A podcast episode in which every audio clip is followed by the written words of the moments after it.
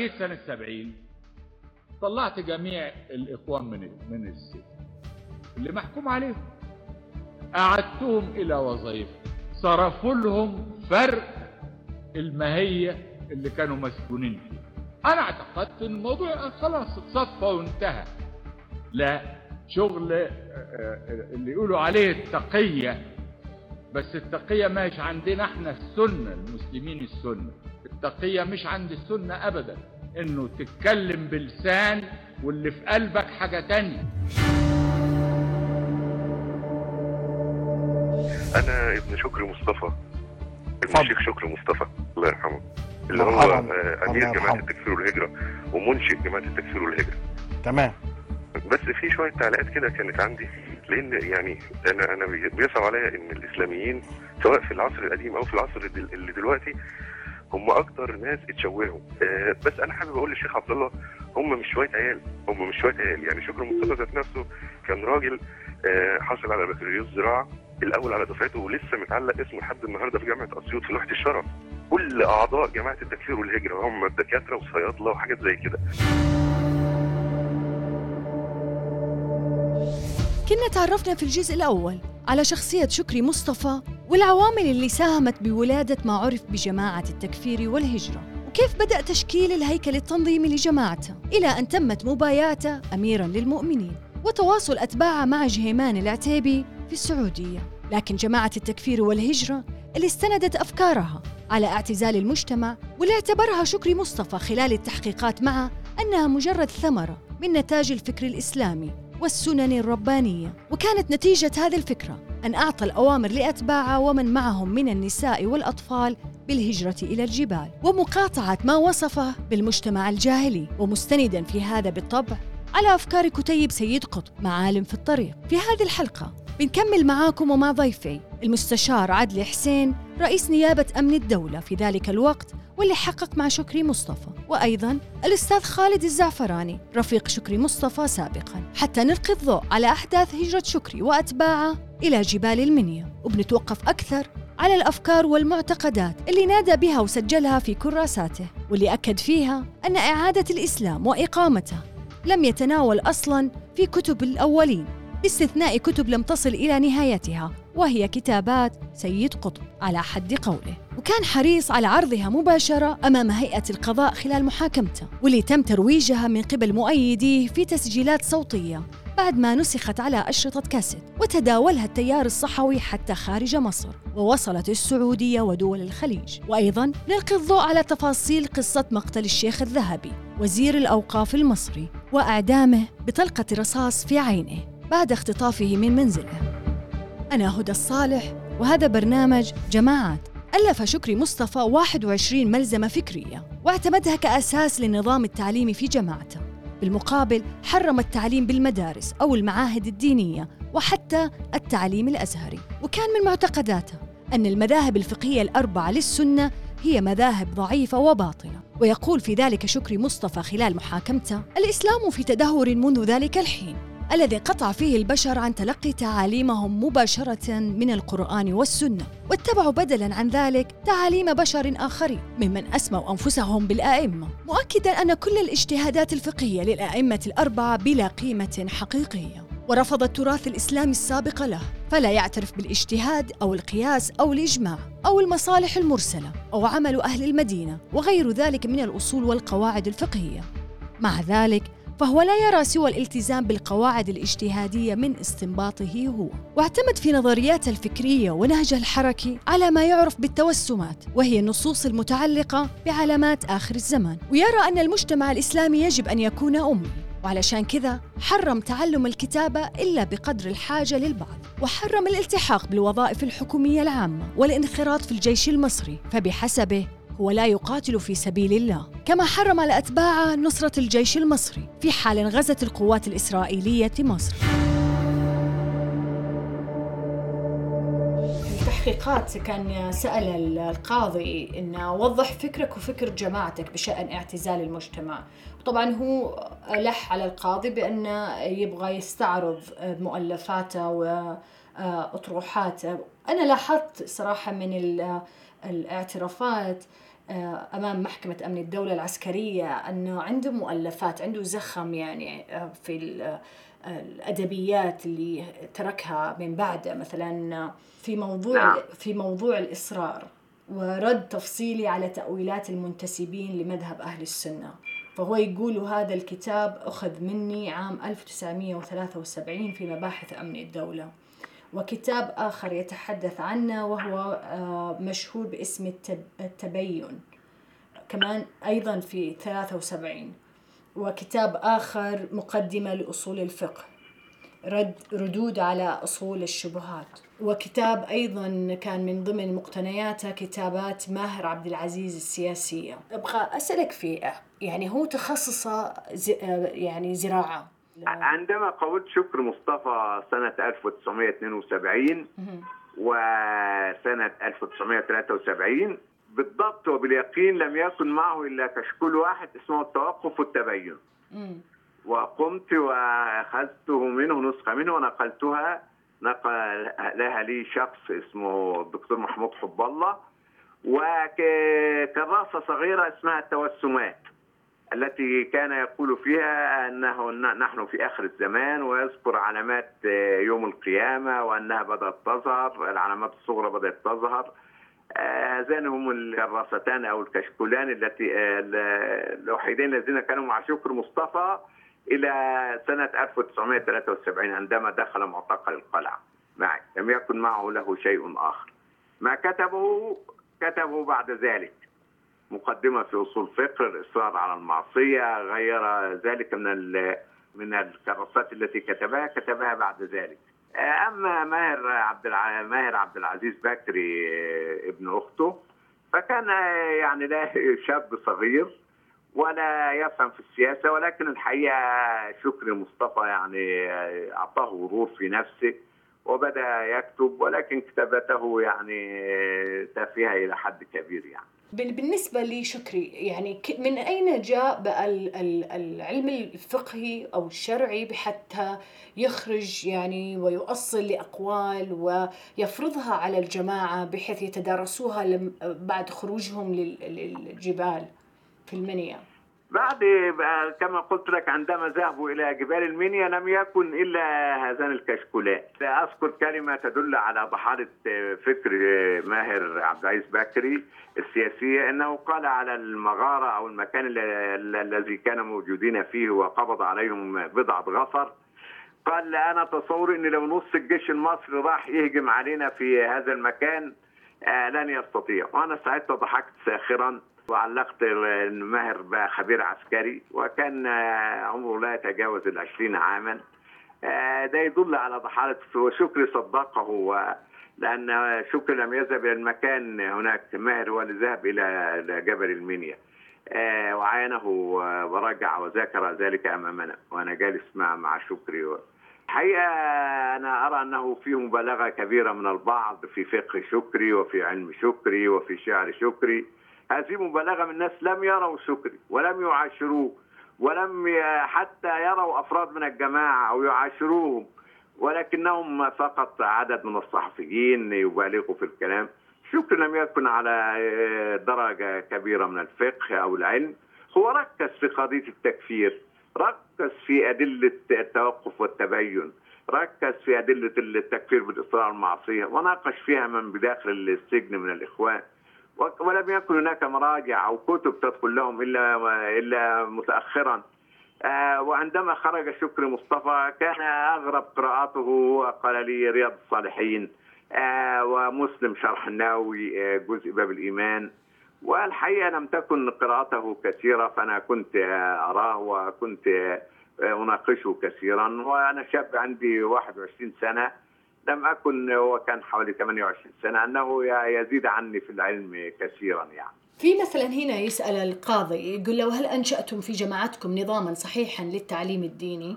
هو يرد عليه يقول الجماعة لم تقم إلا من منطق الفقه والتعليم. وتستشهد بأحاديث آه، للرسول عليه الصلاة والسلام وقالوا لم ولما اتسعت الجماعة أنشأت لجانا في شتى الجوانب من أهمها الجوانب تعليمية للحديث ولجنة اللغة العربية ولجنة الدعوة. ويقول هو وكنت أنا أنتخب الصالحين لتعليم غيرهم في تدريس ما أدرسه له لهم لمجموعات من الجماعة. وعلى سبيل المثال قد درست كتاب الخلافة ل 120 فرد على ست مجموعات وكانت كل مجموعة منهم تمكث سنة أو سبعة أيام كاملة تدرس هذا الفقه. طبعا كتاب الخلافة اللي هو كتبه. في أخيرا كتب كتب آه، كرست الخلافة هذه أخيرا. هو هذه الكتب لم تطبع لم يطبع شيء منها كلها م- كشكيل ومؤلفات كانت تنقل ولم يكن حتى التصوير ال- آه، تصوير المستندات أو ماكينات التصوير منتشرة فكانت تنقل بالأيدي كل هذه الكشاكيل لكن يعني آه، من أين جاب يعني جاء بالجرأة بأن يكتب ويؤلف في هذه ال- المسائل وهو هو- خير و يعني حتى يجمع معاه شخصيات وناس رجال ونساء وأطفال وينتقل. كانوا كانوا كلهم شباب صغير وجهل جدا لا يعرفون شيئا ولا يجيدون إلا الكلام عن التكفير ليس هناك أي علم عندهم مثلا لا في الزكاة ولا في الصلاة ولا في الحج ولا في أي فقه إلا موضوع التكفير. هو فقط من يجيدوه وهو أيضا يجيد هذا فقط اللي هو فكر التكفير. كله مبني على التوقف والتبين فكر التوقف والتبين في الناس. وهي أدلة واحدة محددة.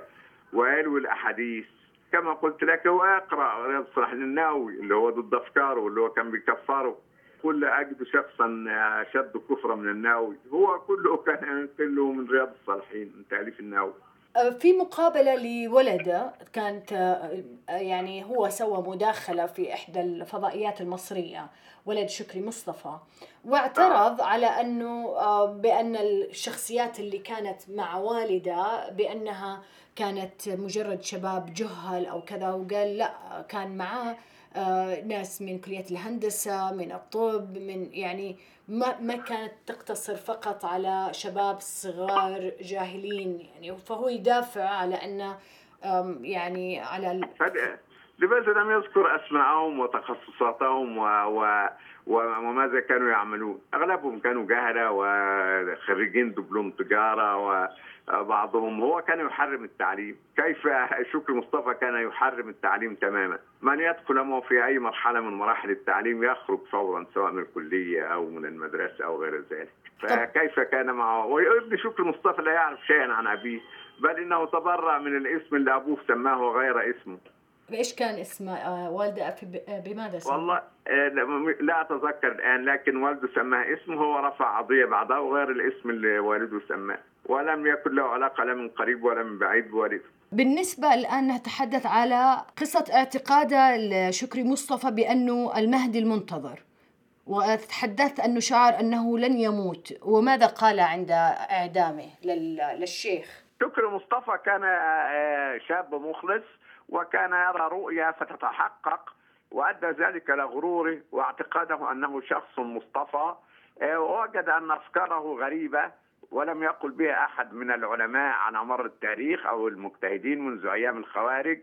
فتصور أن هذه الأفكار هي أفكار المهدي المنتظر وأنه هو المهدي وأنه هو الذي سيهدي الأمة وسيرجعها إلى عهدها, عهدها الأول. وبدأ شكري يتقمص شخصية المهدي ويعيش هذه الأوهام. وأننا في آخر الزمان وأن هناك علامات لآخر الزمان كجفاف بحيرة طبرية وتقطيع نخل بيسان وغيرها. وأخذ يكتب ويؤل- ويؤلف آه، عن أن آخر الزمان قد اقترب وأنه آه، آه، هذه الجماعة هي الجماعة التي ستنتصر الإسلام وسيرجع إلى القتال إلى الأسلحة الأولى والخيل والسيوف وغيرها من هذه الأفكار. وظن شكري أنه يستطيع أن يهاجر إلى اليمن آه، ويقيم هناك دولة آه، أو خلافة إسلامية كما كان يتصور. وشرع فعلا مع مجموعة من أتباعه بالهجرة إلى أحد الجبال في المنيا في اتجاههم للهجرة إلى عن طريق السودان إلى اليمن ولكن قبضت عليهم السلطات المصرية عام 73 آه، شكري كان يعيش أنه س- هو الذي سيعيش إلى آخر الزمان وأنه هو الم... ال- وأنه لن يموت. حتى أنه عندما آه، قدم إلى المقصلة في آه، الإعدام سنة 77 آه، قال للشيخ الواعظ الذي كان آه، يطلب منه تقديم الشهادة اذهب أيها ال- الكاهن البائس وتصور أنه لن يموت ولكن فجأة وجد وجده أمام فوق مقصله الإعدام فتصور أنه ستحدث معجزة وتنشق الأرض أو غير ذلك وينجو من الإعدام ولكن تم تنفيذ حكم الإعدام فيه وهو في هذه الأفكار. وزملائه بعد أن أعدم لم يكن يصدقوا أنه أعدم وظلوا يرددون في بصوت عالي في زنازينهم انه لن يموت وأنه لن يموت.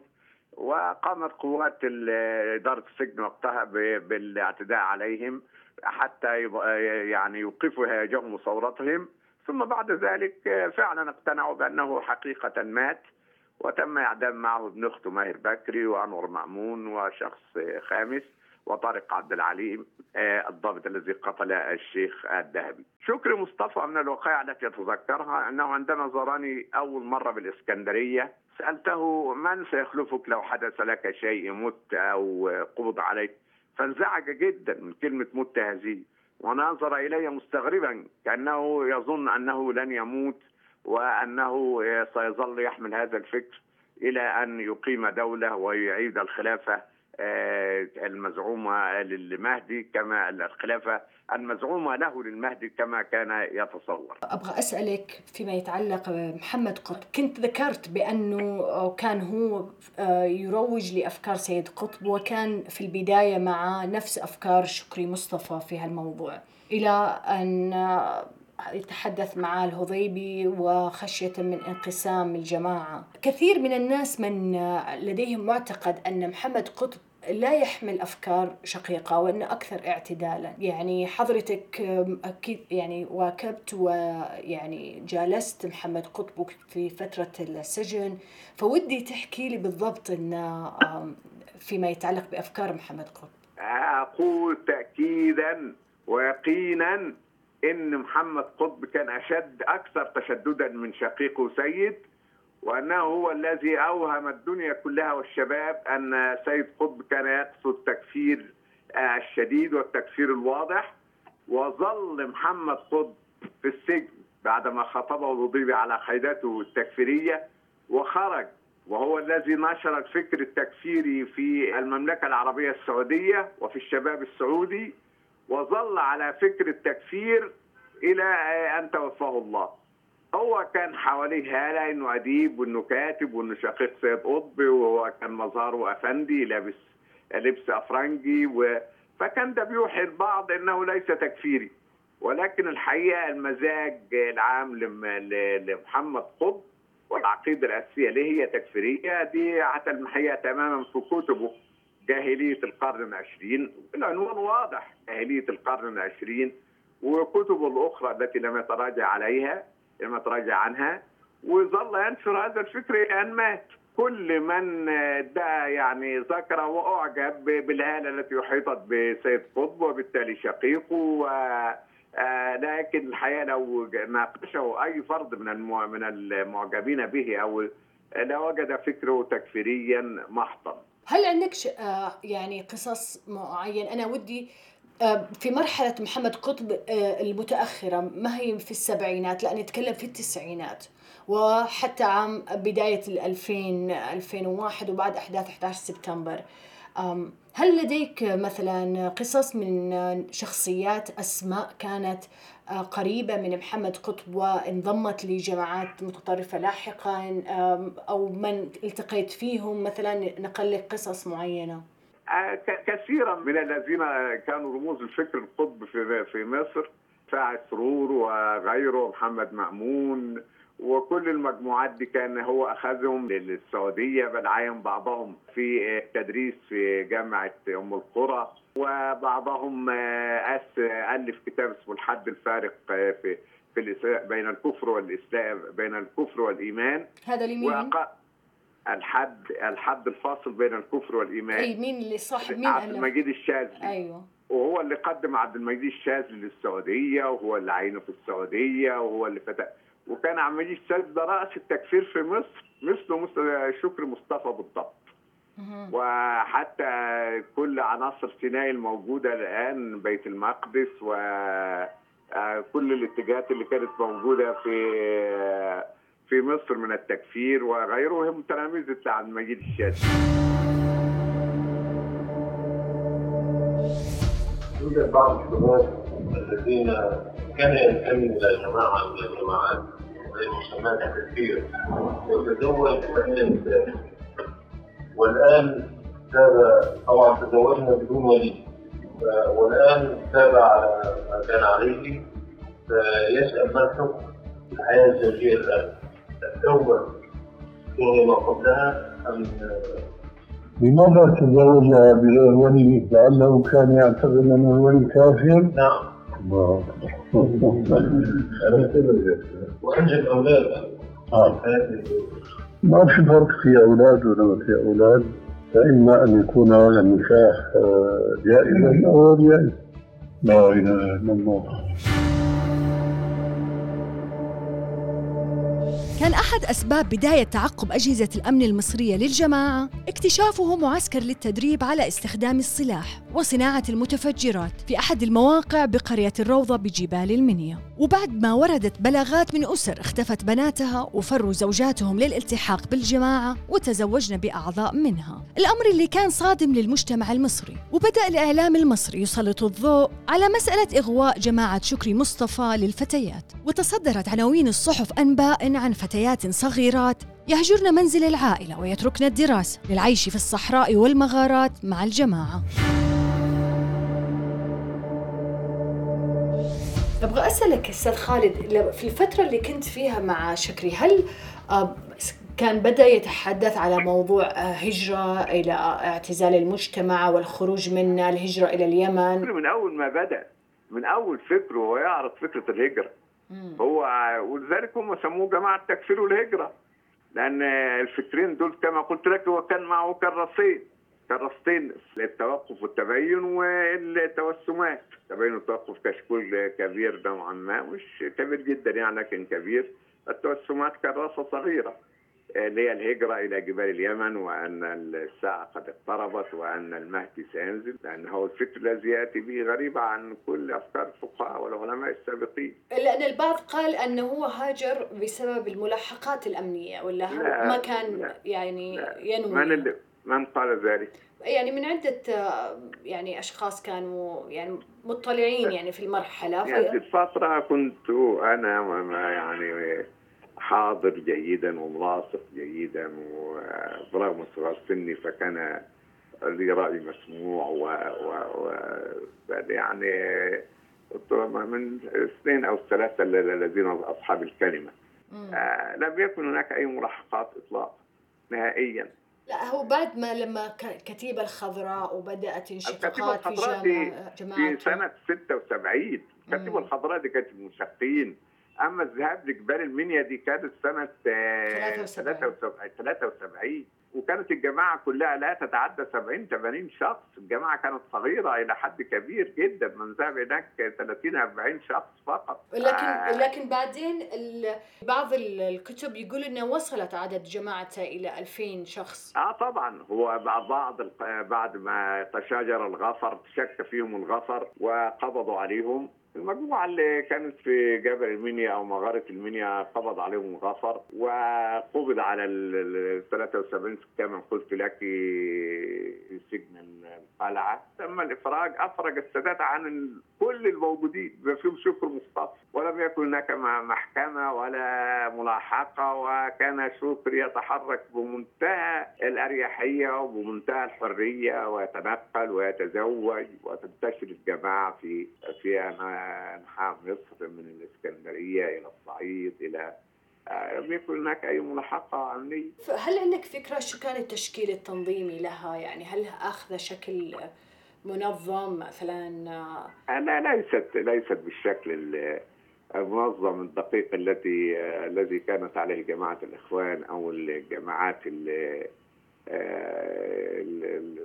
يعني جماعات التنظيمات الأخرى. طب أستاذ بسألك فيما يتعلق في الفتيات قصص أنه فتيات بدأوا ينضموا إلى الجماعة أو عناصر من الجماعة تتزوج بفتيات صغيرات وما إلى ودي تحكي لي عن هذا تعطيني تلقي الضوء على شيء من هذا. طبعا هو آه، سنة 72 دي كانت سنة فارقة في في في تنظيم شكر مصطفى.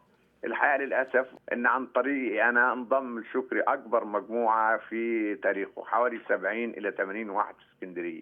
تنظيم قطبي كامل كان تبع الإخوان لكن للأسف يعني واحد منهم كان اسمه علاء رضا كان طالب نابغ في كلية الطب شخص اسمه عاطف كان في البحرية وشخص آخر اسمه السيد. كانوا في مجموعة تنظيم آه، قطبي يتبع الإخوان. الحقيقة للأسف المجموعة دي كانت حوالي 70 إلى 80 واحد آه، من اسكندرية. انضموا كلهم لشكري آه، في هذا الصيف الذي يعني أتى معي الاسكندريه ثم جاء مرة أخرى الاسكندريه وبايعوه وكان ده أكبر مجموعة دخلت شكري وأكبر انطلاقة لشكري مصطفى. طبعا دخل معهم أولادهم وفتياتهم وبناتهم بعضهم آه، ترك الكليات وتركوا المدارس وأولاد السيد ده بنات وتركوا المدارس. دخل بقى الف... الف... ال- كنت أستغرب أن الفتيات آه، يعني يدخلن بسهولة فكر التكفير آه، في شكر مصطفى وانهم العاطفة تتحكم فيهم. دخل مجموعة من الفتيات وبعضهم من كانت لها زوج وزوج لم يدخل الجماعة كانت تطلب الطلاق منه. وتبتعد عنه. ودي كانت وقتها في آه، 73 آه، عدد قليل آه، 72 و 73 بعد آه، في 74 آه، أيضا كان إنه بيدخل عدد من الفتيات إلى جماعة شكري ولكن النقطة الفارقة حدثت في سنة آه، 75 عندما انشق بعض الأشخاص عن آه، جماعة شكري وزوجاتهم زوجاتهم ظل يعني ظللنا على هذا الفكر أو آه، إن بعض الناس اللي آه، اللي ظلوا في جماعة شكري زوجاتهم تركوا هذا الفكر القصة اللي أنا حضرتها بنفسي. وعشتها إن عبد الحميد الجمال ده اللي كان عرفني بشكري وهو انضم بعد كده تاني الشكر بيع شكر تاني عبد الحميد الجمال ده كان خاطب أو كا- عاقد عاقد على آه، أخت واحد من القيادات اللي تركت الجماعة. آه، وهي تركت الجماعة وابتعدت آه، مع أخوها عن هذا الفكر. وطلبت الطلاق من عبد الحميد الجمال هذا. عبد الحميد الجمال ده رفض إنه يطلقها. وطلبها في الطاعة رفع عليه الطاعة وذهبت ذهبوا إلى قسم إمبابة. أخوها وهي وأنا ذهبت معهم وأتى عبد الحميد الجمال هذا وكانوا جايين مجموعة عاوزين ياخدوا البنت عنوة. لولا إن إحنا يعني رحنا مجموعة وهي كانت تقول لي خالد أنا خايفة يخطفوني. قلت لها لا يعني هندافع عنك ل- إلى أن نموت فالمهم آه، أمام الضابط بقى وهو عبد الحميد الجمال ده يعني عاوز ياخد البنت. قلت له أنت بتعتبرها كافرة دلوقتي. هذا آه، يعني حدث آه، النقاش قدامي وأخوها والبنت. آه، تاخدها إزاي؟ قال اخدها اما قلت له تاخدها اما؟ قال آه. أنا أخذها اما قلت له آه، آه، يعني كان متمسك بيها. قلت له تتمسك بواحدة كافرة؟ ما خلاص طلعها. قال لا أنا أخدها اما آه، والحقيقة الكلام ده كان قدام حتى الضابط قدام آه، آه، ثم قال لي يعني قال للضابط ده ده بيكفرك. قال للضابط ده ان أنا بكفره كان يظن إن- قلت له لا ده مسلم والضابط مسلم واخي في الإسلام و... و... المهم بعد كده آه، حمينا البنت وتطلقت منه وغيره. آه، شكري كان في واحد اسمه عبد السلام مصطفى من اسكندرية برضه من الناس الحقيقة للأسف دخلوا آه، في الجماعة عن طريقي. ساب الجماعة وزوجته ظلت على أفكار الجماعة ولم يطلقها عبد السلام. والحقيقة تزوجت شكري وهي ما زالت على ذمة آه، المهندس عبد السلام مصطفى. وشكري قال أن جوزها كافر تبقى طلقت منه وتزوجها شكري آه، مصطفى. آه. هذه زوجته الأولى؟ لا دي زوجته الثانية. أي. زوجته الأولى كانت آه، استشهاد خضيري أخت صبحى الخضيري اللي كان معاه في سجن الستينات مسجون معه من الستينات من أسيوط. أيوه. و- والثانية تحكي لي بس بالله بالموجز آه، قصتها تعيدها. هو كان في شخص مهندس اسمه عبد السلام مصطفى كان من الاسكندريه آه، وكان صديقه عن طريق آه، يعني المجموعه اللي أنا دخلتها كان دخل.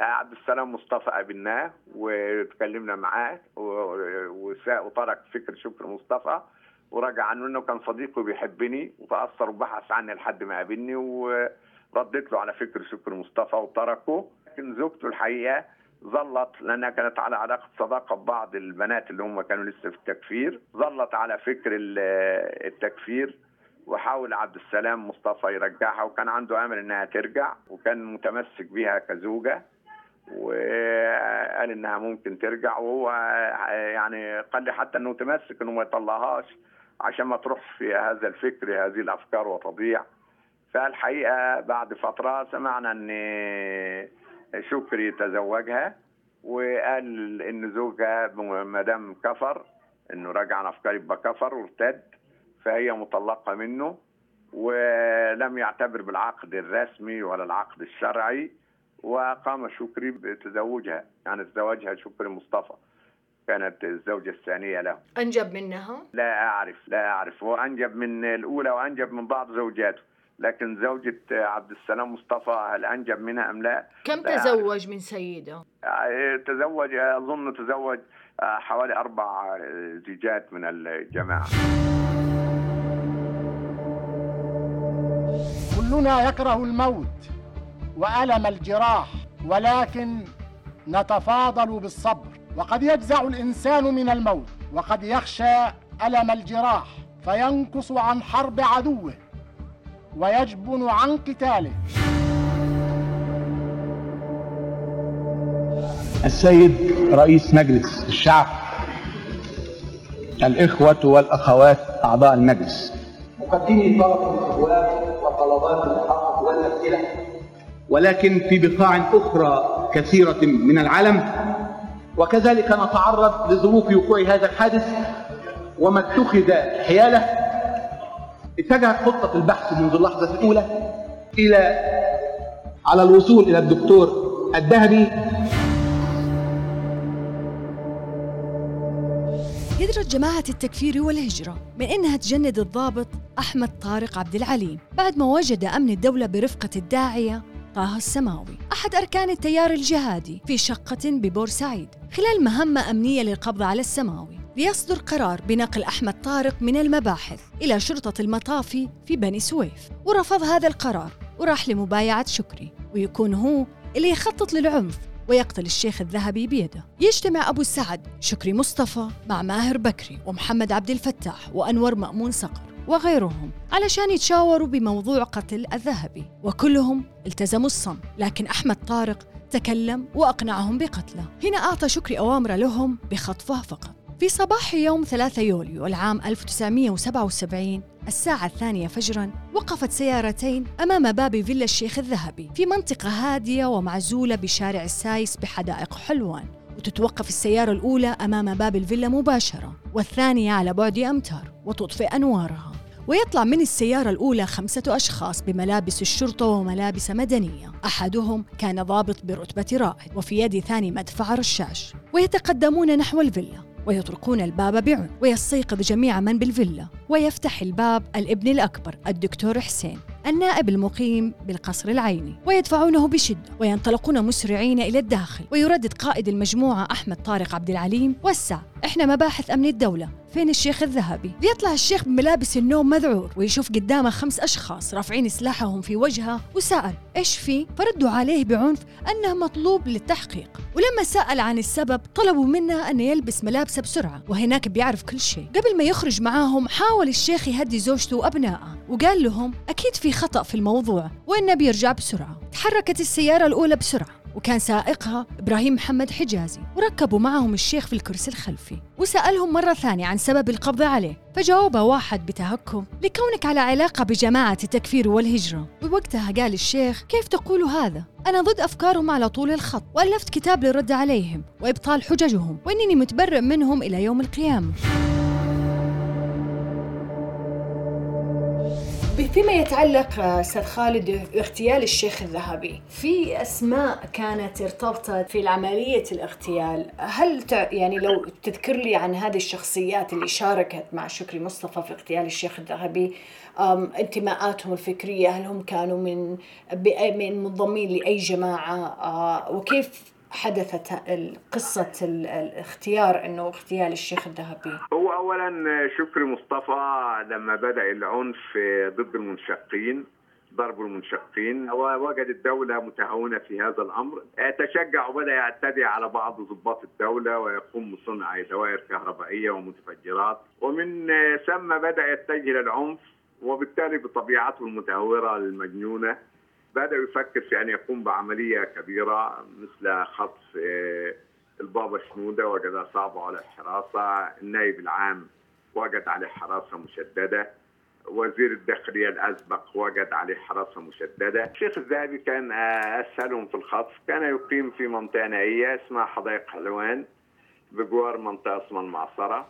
وهم كانوا يسكنون في المعصرة وفي حدائق حلوان في تلك المناطق النائية كانت مناطق نائية فيها فيلا متناثرة ومساكن بسيطة متناثرة وإيجارها كان رخيص وكانوا يسكنون فيها. فرأوا الشيخ الذهبي أكثر من مرة وليس عليه حراسة يمكن خطفه بدون مشاكل أو تجمع سكاني كبير. هذا هو مرجح خطفه من الشيخ الذهبي. وكان وزير اوقاف سابق كان وزير سابق. هناك سبب آخر غير ذلك يعني. بالنسبة لطريقه الاغتيال المجموعة التي قامت بخطف الشيخ الذهبي هم من كانوا معه كانوا جبناء متخلفين لكن للأسف كان معه شخص مخلص شخص كان خريج زراعة لكن كان في إخلاص. وأنا وأنا كنت أؤمل عليه في الخروج من شكر كثير. اسمه أنور مأمون صقر. أنور مأمون صقر ده هو اللي قاد عملية الخط. كان صديقا مقربا لي لدرجه إن شكر مصطفى كان عندما يعني أنور كان كلما رأى رؤيا كنت أنا فيها. فشكري قال له خالد في كل رؤية تشوفها كده فيها خالد. زعفراني في كل رؤية تشوفها. أنا كنت أمل كثيرا أن يخرج أنور هذا من جماعة شكري ولكن لم تتاح لي فرصة. شكري منعني منع أن نلتقي أو أناقشه. آه الذي قاد المجموعة هو أنور مأمون صقر وكان يسمي نفسه اسم حركي مقدم مش عارف إيه. وكان معه مجموعة أخرى وكان معه شخص اسمه إبراهيم حجازي يقود سيارة فولفو. وإبراهيم حجازي هذا أعرفه جيدا شخص تعليمه بسيط تفكيره محدود وجبان جدا. تعطلت عربيته الفولفو كانت عدة سيارات. سيارة إبراهيم حجازي هذه هذه تعطلت. وعندما شكت فيهم ابنة الدكتور الذهبي وكانت تعمل في مديرية الأمن فعندها خلفيات أمنية شكت فيهم كثيرا واحتدت عليهم فهم قاموا بدفع الشيخ الذهبي بالقوة وهي تقاوم فيهم وتحاول أن تتصل بالجهات الأمنية. فدفعوا الشيخ الذهبي في السيارة وانطلقوا وهي قامت بالصياح والصراخ. وأتى بعض الجيران فابراهيم حجازي عاطل بالسيارة فتركوه في سيارته وانطلقوا هم بسيارتين تانيين. الناس التفوا حول إبراهيم حجازي وضربوه وأنا مستغرب الحقيقة إزاي لم الأمن لم يعرف مكان اختطاف الشيخ الذهبي من إبراهيم حجازي. هذا شخص ضعيف جبان جاهل طيب للغايه يعني طيب على سجيته البسيطة.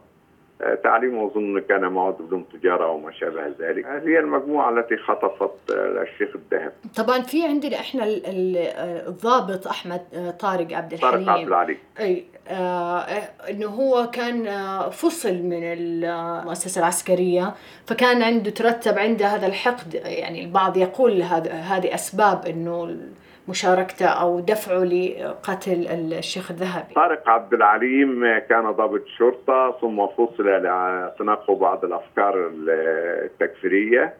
ثم وكان شخص غير سوي في التفكير مضطرب نفسيا نحوم حوله شبهات كثيرة. انضم لشكري مصطفى. حال للاسف حاز حاز ثقة شكري كشخص. برغم أن الكثير كانوا يخافون منه ويتوهمونه أنه يعمل مع الأجهزة الأمنية كان شخص متهور. الحقيقة قتله لل أو عندما أمره شكري بقتل الشيخ الذهبي واندفاعه لقتله وقتله له بسرعة قبل أن تصل إلى المكان الأجهزة الأمنية بوقت قليل. أرسلت الحكومة المحامي شوكة التوني. للتفاوض مع الجماعة بهدف تأخير قتل الشيخ وبنفس الوقت تمشط القاهرة والجيزة بحثا عنه. تشترط الجماعة الإفراج عن المعتقلين من أفرادها وأن تعتذر الصحف عن الأوصاف التي وصفت بها الجماعة وأن ينشروا كتاب التوسمات لشكري مصطفى وتدفع الحكومة للجماعة 200 ألف جنيه وتفرج عن طلال الأنصاري وهو المتهم الثالث في قضية الفنية العسكرية وحصل على حكم بالإعدام وخفف عنه بعد تدخل وساطات للسادات بسبب علاقات والده الشاعر الكبير. وخفف للمؤبد وكان قد بايع شكري وتحول لجماعة التكفير بالسجن. حذر أبو طلحة شكري من وصول الشرطة للذهبي وهو حي. وحينها تكلم شكري مع ناصرة وقال لهم إن دعوته راح تبلغ مداها لأنه مهدي الأمة وما راح يموت قبل ما يحقق دولة الإسلام. بعدها رفع نظره للأعلى وقال اقتلوه. ليقتل أحمد طارق الشيخ الذهبي. بعد ما وضع مخدة على وجهه وقتل في عينه اليسرى وقال له سأقتلك في عينك التي يسكن بها الشيطان.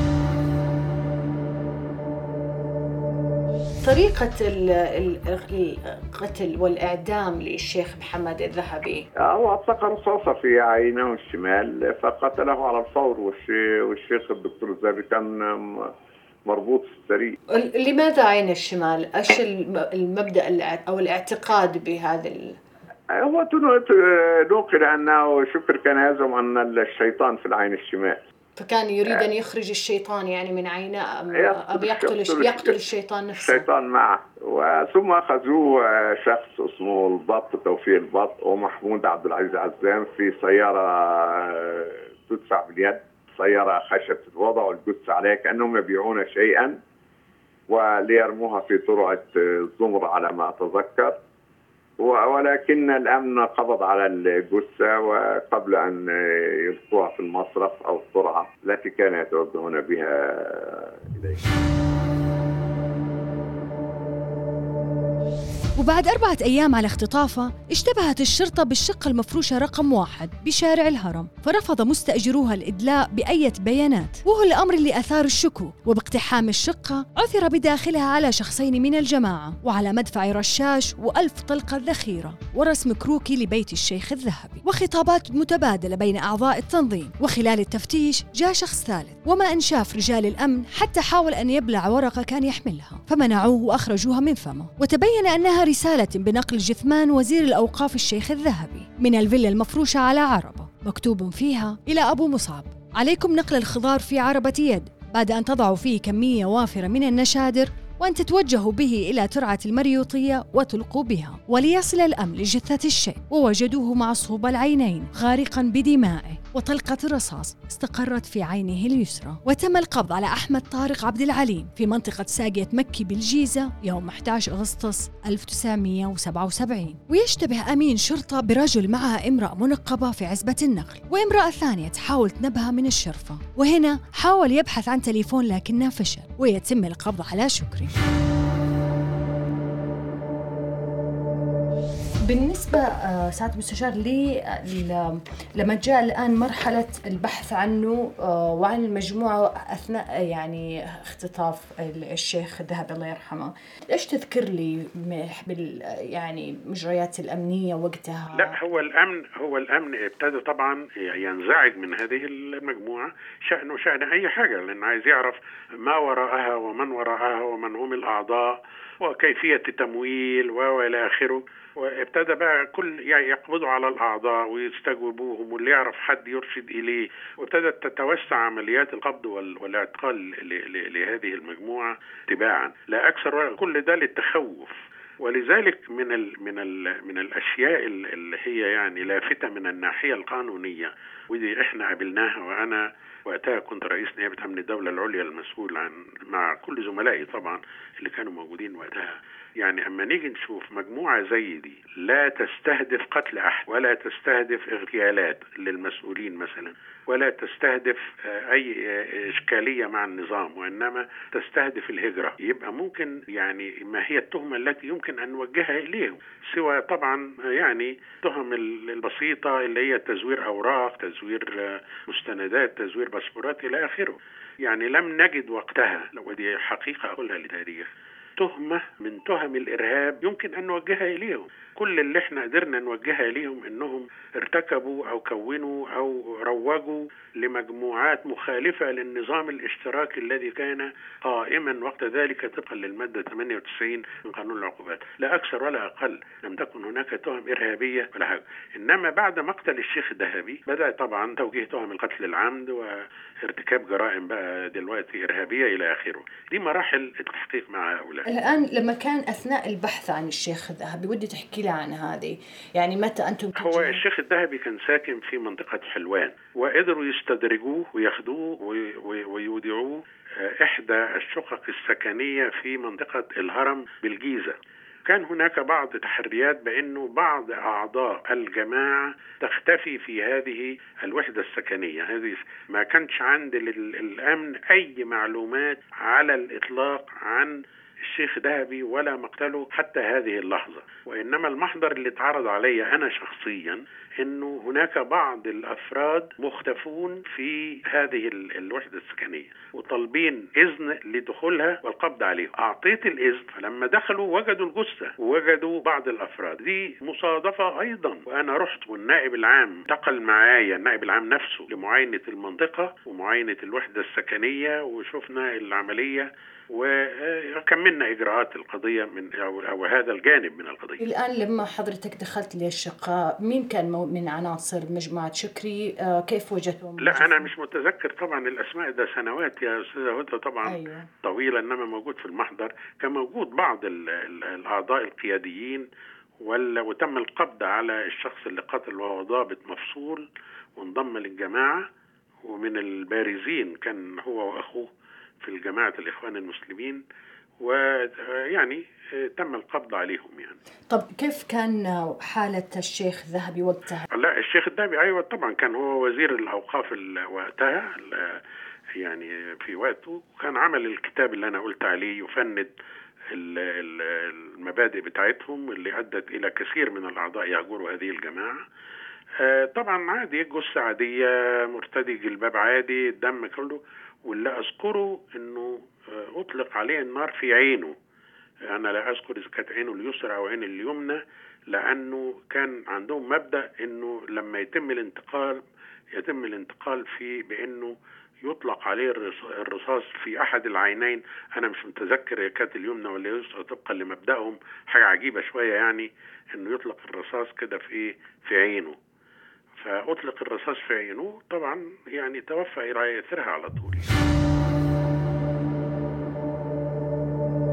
في نوفمبر 1977 بدأت جلسات محاكمة شكري مصطفى ورفاقه من قبل المحكمة العسكرية العليا وحكم عليه مع أربعة آخرين بالإعدام. وبمجرد أن نطق القاضي بالحكم صرخ شكري مصطفى بأنه أمير هذا الزمان وأنه سيرث الأرض ومن عليها. ومع ذلك نفذ الحكم بحقه في سجن الاستئناف 30 مارس 1978 ساعات مش ودي تحكي لي حضرتك شاهدت شكري جلست معه وتحكي آه لي؟ طبعا لأنه إحنا محققين معاه طوال فترة التحقيق إنسان هادئ جدا متزن آه، طبعا متفوقه في في مادته الدينية وده يعني كان له تأثير على تابعيه. ولما يتكلم للدعوة لأفكاره كان بيجد صدى يعني دائما من مميزات الداعية آه، لأن يكون هناك مقومات مقومات الهدوء اللغة انه يكون دارس موضوعه فقيه في موضوعه بيؤثر في الآخرين. كانت هذه مواصفاته آه، فضلا عن هيئته ال- المقبولة المعقولة يعني يعني ده كان الأوصاف بتاعته يعني. آه، هل قال لك شيء؟ يعني مثلا لما أنت جلست معه؟ لا كان كان دائما يسعى لتسريب لينا كمحققين التهديد الخفي أننا إذا اتخذنا إجراءات قاسية معهم أو حولناهم للمحاكمة أو لم نقتنع بوجهة نظرهم سينالنا الأذى. دايما الطريقة دي معروفة لدى كل هذه الجهات ونفس الطريقة دي حضرتك عملوها معانا في قضية الفنية العسكرية بتاع صالح سرية لما هاجموا الكلية الفنية العسكرية وأنا اللي محقق معاهم برضو. ويعني يعني تعدوا على الشيخ محمد الغزالي على يعني قصة تانية أنا مش عايز أدخل القصتين مع بعض إنما دي طريقة معروفة ليهم كان دايما يعني يتخذوها إن هي تخويف المحققين وتخويف القضاة من المصير المؤلم اللي ممكن نتعرض له من الله سبحانه وتعالى إذا يعني أخذنا إجراءاتنا معهم أو يعني توصلنا معهم إلى المحاكمات وإلى آخره. إحنا معتادين كنا على هذا الأمر يعني. طب شكري مثلا لما كنت تسأله هل كان يحاول يروج لنفسه أمامك؟ آه، بالتأكيد كان بيروج لمبادئه بيتشجع لأنه ما كانش بيحس إنه مرتكب جريمة. رجل بيقول أنتوا كفرة وحاسبكم وأمشي أطلع بره فيعني لم يكن في حاجة إلى كذب أو مراوغة أو مداهنة لأنه كان شاعر إنه لم يرتكب جريمة. فيما يتعلق بالتمويل للجماعة هل تذكر لي من خلال لا التحقيقات؟ كانت كلها تبرعات شخصية. يعني الأعضاء بيتبرعوا شخصيا. وإذا معظم ال- ال- ال- ال- الجماعات ال- اللي إحنا حققنا معاها اللي أنا ذكرت أسمائها دي كانت كلها بتقوم على التبرعات الشخصية. يعني في العملية. خلوني أستعرض معاكم بعض من أقوال واعترافات شكري مصطفى أمير جماعة المسلمين أمام محكمة أمن الدولة العسكرية العليا سنة 1977 وهي إعادة تمثيل صوتي من النص الأصلي اللي جاء في الوثائق الرسميه ما الذي تقصده بقولك الإسلام الحق؟ هل هو ما تدعو إليه أم أنه مفتوح ومتروك للاجتهاد وكل امرئ بحسب ما يهديه الله؟ الإسلام الحق من وجهة نظري اللي بدعو إليه بالذات. أنا متأكد إنه هو الإسلام اللي بعث به محمد. وهل تعلم أحدا من السابقين عليك رأى مثل رأيك تماما؟ إن كان المقصود هو محمد عليه الصلاة والسلام والمسلمون بعده في أيام الخلافة الراشدة فأنا أجزم بأن ما أقوله وأرتئيه وأعبد الله به ما كان عندهم. وإن كان المقصود القرون التي تلت هذه الفترات فأنا أجزم أيضا أن جماعة منهم لم تدعو أبدا لما ندعو إليه ولا عملت بما نعمل هل تصلون الجمعة مع بعضكم البعض جماعة وتقيمون فرائضها الشرعية؟ الصلاة مع غيرنا غير وردة إنما أقصد أن صلاة الجمعة فيما بيننا هي المشترطة بتمكين الجماعة المسلمة نعتبر أنفسنا هيئة مستقلة لا صلة لها من الناحية الإسلامية بغيرها مطلقا وبالتالي فعبادتنا لله لا نهتم فيها بغيرنا ألا تصلون مع سائر الناس في المسجد الحرام؟ لا ولماذا؟ نصلي في المسجد الحرام وإمامنا منا في الظروف التالية للخلافة الراشدة وقبل زمانك هل كانوا مسلمين حقا أم ماذا؟ لم يحدث ابدا أني استشهدت بقول أحد الناس ولا مرة واحدة لأني أحرم الاستدلال إلا بدليل متصل السند بالله تعالى ولكني قرأت كتب كثيرة ولم يخلو كتاب منها من فائدة وهو قول يندرج حتى على كتب الشيوعية وإن موضوع إعادة الإسلام وإقامته لم يتناول أصلا في كتب الأولين المعنيين بالسؤال. اللهم إلا كتب لم تصل إلى نهايتها مثل كتابات الشيخ السيد قطب أنت دائم الإشارة والاستشهاد بصحيحي البخاري ومسلم فما رأيك بصاحبيهما؟ سبق وقلت أننا لا نجري أحكاما على أحد من الناس إلا بقدر الحاجة منها بالإسلام والحاجة إلى الحكم على البخاري ومسلم تنحصر في كونها تصلح أم لا تصلح في نقل أحاديث النبي ونحن نجزم بما روي عن أخبارهما. ولكن لا يمكن أن نصدقهما في هذا. إن كان كافرين هذا مستحيل عقلا. الناس عندنا إما مسلم أو كافر وإما لا نعرفه وعند الله إما مسلم أو كافر. إن كان الناس طوائف ثلاث كما تقول فلا بد عقلا لتصديق البخاري ومسلم أن نجزم بأنهما مسلمان. أليس كذلك؟ لا وما تعتقده جماعة المسلمين وتستطيع أن تقيم الدليل عليه هو أن مدار نقل الخبر لينبني على التصديق والضبط ليس على الإسلام والكفر. ولا نشترط لتصديق الخبر أن يكون صاحبه محكوما عليه بالإسلام. إن دعوت إنسانا بعينه إلى فكرك ومذهبك ولم يدخل فيما دخلت فيه هل تعطيه الحق في أن يستقل برأيه ليحاسبه الله على نيته واجتهاده أم تحكم عليه بالكفر لهذا السبب وحده؟ بل أحكم عليه بالكفر لهذا السبب وحده بل لا يوجد لدينا سبب للكفر غيره. تريد المحكمة أن تعلم رأيك في تعلم الكتابة. يحرم تعليم الكتابة في الجماعة المسلمة إلا بقدر الحاجة العملية الواقعية لما يتصل بالكتابة وتعلم الكتابة الزائد حرام.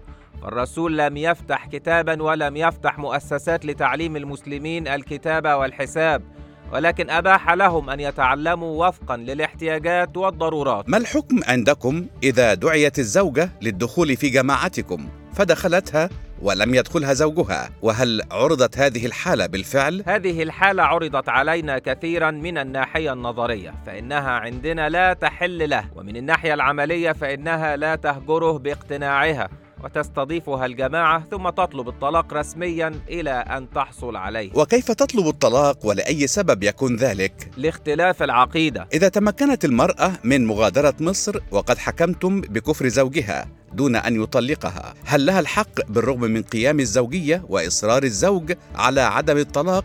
أن تتزوج من غيره؟ أنا لا أمانع مطلقا إذا رغبت بالزواج أن تتزوج إذا اتضح أن اليهود يرفضون السلام وأصبح لا مناص من قتالهم وهو وارد في الاحتمال فماذا تفعلون؟ هل تفرون؟ الأصل أن الحركة الإسلامية تبني في أول أمرها على قضية الفرار وتكون خطتنا هي الفرار من العدو الوافد تماما كما الفرار من العدو المحلي وليس مواجهته فالحركة الإسلامية وقتها ينبغي ألا تبني على القتال في صفوف الجيش المصري والمساعدة على الهرب قبل ذلك إلى مكان آمن ما رأيك في المرحوم الشيخ الذهبي؟ مسلم هو أم كافر؟ هو عندي كافر وما دليلك؟ دليلي أنه يعمل في هيئة الأوقاف وكان وزيرا لها ومديرا للإشراف على مساجد الضرار وقد أقسم اليمين على الحكم بغير ما أنزل الله وهل هو مستحق للقتل بسبب ذلك؟ من الناحية النظرية نعم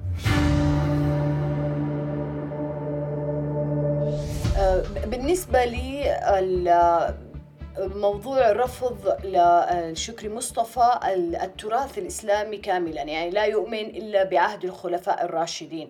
كيف أن هذه الفكرة وجدت قبولا لدى فئة كبيرة من الشباب وأنهم يعني برفض التراث الإسلامي؟ يعني حتى البخاري ومسلم هو يتوقف عند إسلامهم أو كفرهم. آه لقد كانت أفكار شكري غريبة. هو يعترف أنها لم تظهر منذ منذ عصر الخلفاء الراشدين وهو يعتبر أن الإسلاميين أن الإسلاميين فقط في التاريخ الإسلامي كله. هم المسلمون في في عصر الخلفاء الراشدين. أما بعد ذلك آه فإن الأمة رجعت عن الإسلام وابتعدت عن الإسلام. كان يتحجج في ذلك بأن هذه أمة قد سلفت وانتهت. فالشكري وسألته مرة البخاري الإمام البخاري والإمام مسلم والأئمة الذين نقلوا لنا الأحاديث التي نحتج بها قال يعني لا لا نبحث في في هؤلاء لا نبحث فيهم.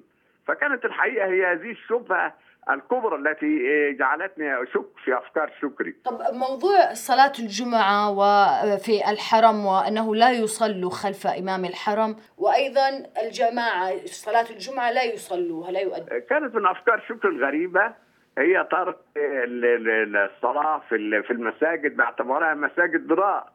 كان يعتبر كل مساجد المسلمين مساجد ضرار. وأن الأئمة كفار فكان افراد جماعته لا يصلون الجمع ولا يصلون الجماعات. وأيضا حتى بالنسبة للحرم الشريف الحرم المكي والحرم النبوي كانوا يعتبرون أن الأئمة متوقف فيهم أو كفار فلا يصلون خلفهم ويصلون بجماعات لوحدهم وكانوا يستثنون فقط الحرم المكي والنبوي ويصلون بجماعات منفردة لهم. الآن اليوم بعد أربعين عام. إلى أي مدى ترى أن جماعة التوقف والتبين لا, تزال لها وجود وحضور في مصر في دول أخرى؟ كما قلنا سابقا أن التكفير انقسم قسمين التكفير القطبي الذي يتبع محمد قطب وعبد المجيد الشاذلي وغيرهم وتكفير شكر مصطفى. شكر مصطفى كان أعد 11 مبدأ 11 كراسة. هم أفكاره لابد أن يؤمن بهم كل من يدخل جماعته وكل من يعتبره مسلما. آه، هذه الأفكار كانت خاصة بشكري مصطفى. بعد أن اعدم شكري مصطفى رجع أغلب آه، أفراد الجماعة عن تلك الأفكار وبدأ الضعف والهون يهون بجماعته لأن أصبحت عدد من الأفراد القلائل. ولكن فكره التوقف والتباين كفكرة ومع أفكار أخرى غير شكري اقتنع بها بعض الأفراد وظلت بعض الجماعات ترددها في مصر.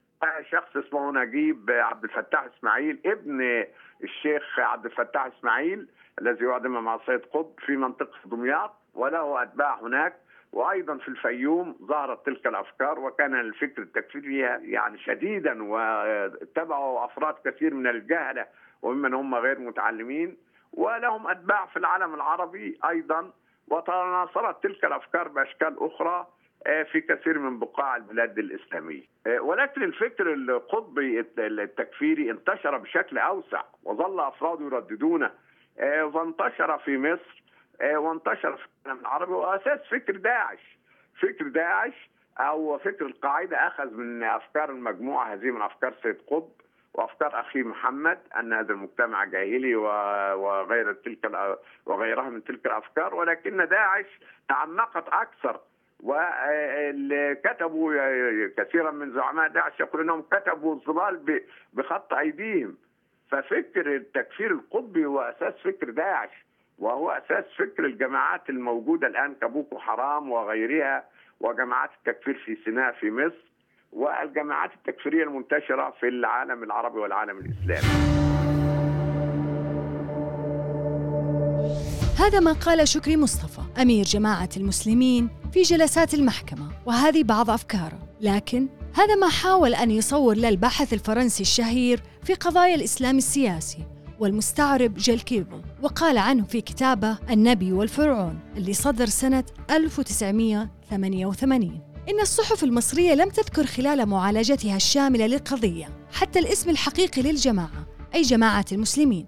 بل نشرت روايات كاذبة عن أيديولوجيتها وممارساتها الاجتماعية. وكان أكثر الأشياء أهمية بالنسبة لها هو ضمان أن يبدو شكري في صورة المجرم المختل عقليا. ويصف جل فقه شكري التكفيري بأنها مبادرات اجتماعية مبررة. قائلا عند النظر إلى مبادرات شكري ففي تحريمه لتعليم الكتابة عندما لا يقابل هذا التعليم احتياجا محددا وفي حثه أعضاء جماعة المسلمين على التخلي عن الوظائف الحكومية لم يكن متعصبا إلى القرون الغابرة كما يحلو للبعض القول. فقد وضع شكري إصبعه وبأسلوبه الخاص وفي مجموعة مفردات رغم أنها لم تكن ماركسية أو تنتمي لعلم الاجتماع إلا أنها كانت بدرجة كبيرة ذات مغزى واضح ومباشر ومفهومة للطبقات التي يخاطبها. وأنا جبت هذا النص حتى ناخذه كمثال ونموذج على القراءة المسيسة لبعض الباحثين الغربيين من أصحاب الخلفيات اليسارية لقضايانا وتحديدا كيفية تسويغ أفعال الجماعات الإسلامية الراديكالية الأصولية المسلحة. وأختتم هنا